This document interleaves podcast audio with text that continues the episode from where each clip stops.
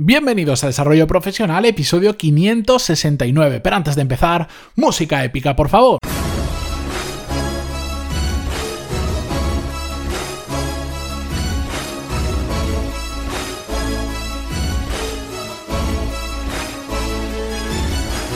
Muy buenos días a todos y bienvenidos un día más a Desarrollo Profesional, el podcast donde hablamos sobre todas las técnicas, habilidades, estrategias y trucos necesarios para mejorar cada día en nuestro trabajo. En el episodio de hoy vamos a hablar de salario bruto, salario neto, coste de empresa y todos estos términos que muchas veces se nos escapan a pesar de que son muy importantes, sobre todo cuando estamos buscando trabajo, cuando estamos en esa fase de negociación, pero sobre todo para entender bien cómo funciona, porque es una parte importante de nuestro trabajo, que aquí todos trabajamos por ganar dinero, ¿no? Podemos trabajar en algo que nos guste más o que nos guste menos, pero todos queremos nuestro cheque a final de mes, porque si no, pues si no nos hiciera falta, pues trabajaríamos en otras cosas o con otro nivel de implicación diferente. Pero bueno, eso es un tema aparte. Hoy vamos a hablar sobre ello aprovechando dos preguntas que he ido recopilando en estas últimas semanas que me vienen perfectas para introducir este tema. La primera nos la envía Adrián y dice así: buenos días, Matías, como te comenté en el email anterior, estoy en pleno cambio de trabajo. No he dejado de trabajar en la empresa actual que llevo 5 años aproximadamente, sino que estoy buscando en paralelo. De un par de puestos al que me presenté ya he hecho entrevistas y justo ayer en una de ellas me llamaron para comentarme el tema del sueldo. No me esperaba la llamada, y menos para ese tema. Me preguntaron que cuánto esperaba cobrar. Para salir del paso, le dije que estaba estudiando el mercado y viendo lo que se paga en empresas similares. Además, intenté darle la vuelta y le pregunté que cuánto están dispuestos ellos a pagar. Los noté muy interesados en mí, por lo que me tiré a la piscina y empecé a preguntar yo, como muchas veces tú nos has aconsejado. Bueno, un paréntesis que hago aquí, muy bien. O sea, qué alegría me da que la gente me escuche, pero además me haga caso.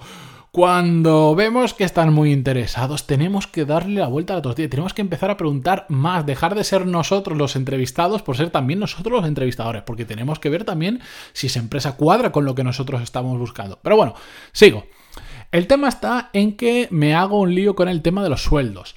Al preguntarle me dijeron una cantidad y que eso era en neto, pero siempre he escuchado por ahí que hay que negociar el bruto y no el neto, pero no sé ni la diferencia ni por qué hacerlo de esa forma. ¿Podrías explicármelo? Sé que buscando en Google encontraría la respuesta, pero a veces este tipo de temas son muy técnicos y me pierdo. Por eso prefiero que me lo expliques tú si no te supones ningún problema. No me supone ningún problema y de hecho me sirve sobre todo para hablar de este tema y más gente que pueda tener la misma duda, aclararla. Gracias de antemano por contestar y por todo lo que nos aportas con el podcast. Si quieres usar este email para un episodio, sería un placer para mí.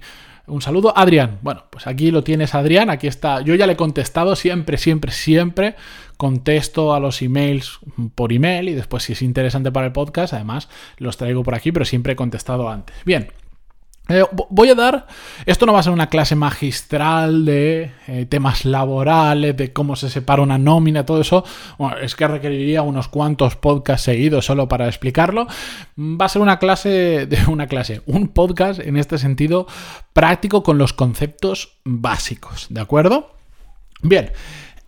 Siempre en la gran mayoría de casos tenemos que negociar el salario que se llama bruto, es decir, el salario, cuando nos dicen son 40.000 euros al año, nosotros no tenemos que dividir ese 40.000 entre 12 o entre 14 si hay pagas extras, porque eso es un error garrafal, porque a ese 40.000 hay que quitarle determinadas retribuciones que tenemos que hacer al Estado. Hay que pagar seguridad social y además también de ahí nos van a quitar el IRPF. Hablo de la legislación española, ¿de acuerdo? En otros países de Latinoamérica no sé cómo funciona exactamente, pero bueno, básicamente hay que pagar al Estado por nuestro trabajo. Por lo tanto, cuando al bruto le quitamos todos esos impuestos y esos conceptos que hay como seguridad social, contingencias, etcétera, etcétera, nos queda el salario neto, que ese es el que recibimos en nuestro banco. Pero cada mes recibimos un neto, pero es una estimación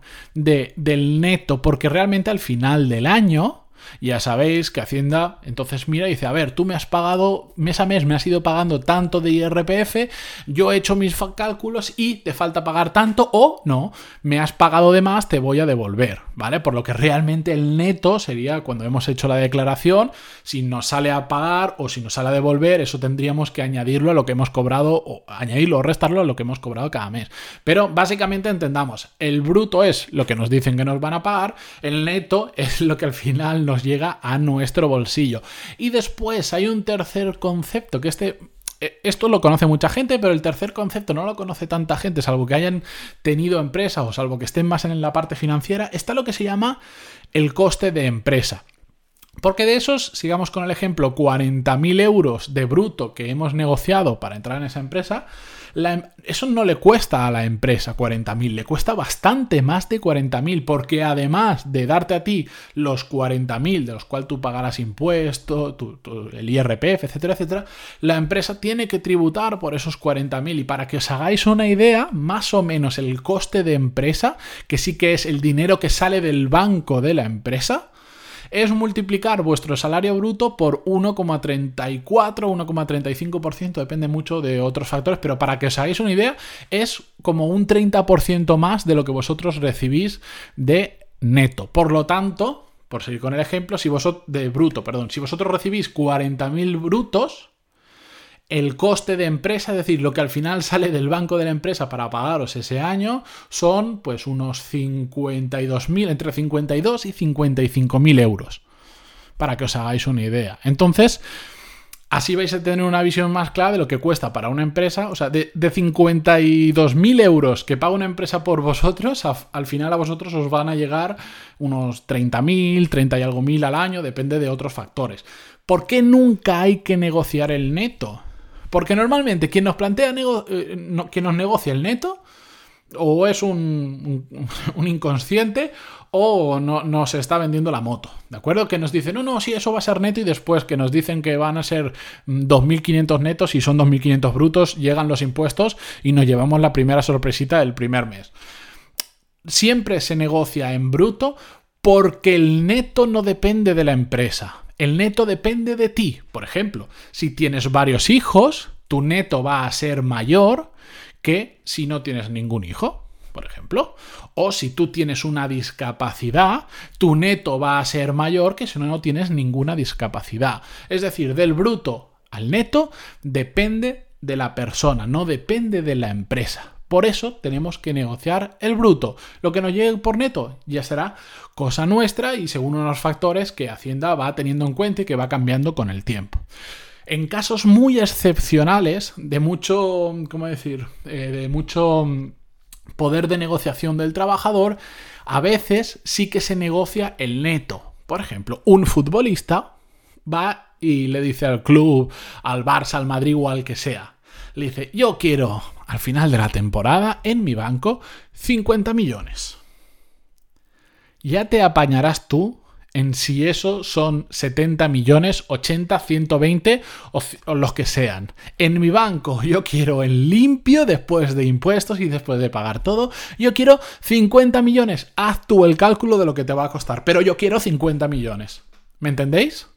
En situaciones así de mucha negociación, y no todos los jugadores pueden negociar así, sí se puede hacer este tipo de cosas, pero lo habitual en el mundo real donde estamos todos, se negocia el salario bruto. Y por favor, no cometáis el error de cuando estáis buscando el trabajo, coger el salario bruto y dividirlo entre 12 o 14 pagas, porque no os imagináis la cantidad de gente que escucho que me cuentan decir, es que claro, yo creía que iba a ganar 2.500 euros al mes y he visto la primera nómina y me han llegado 1.900.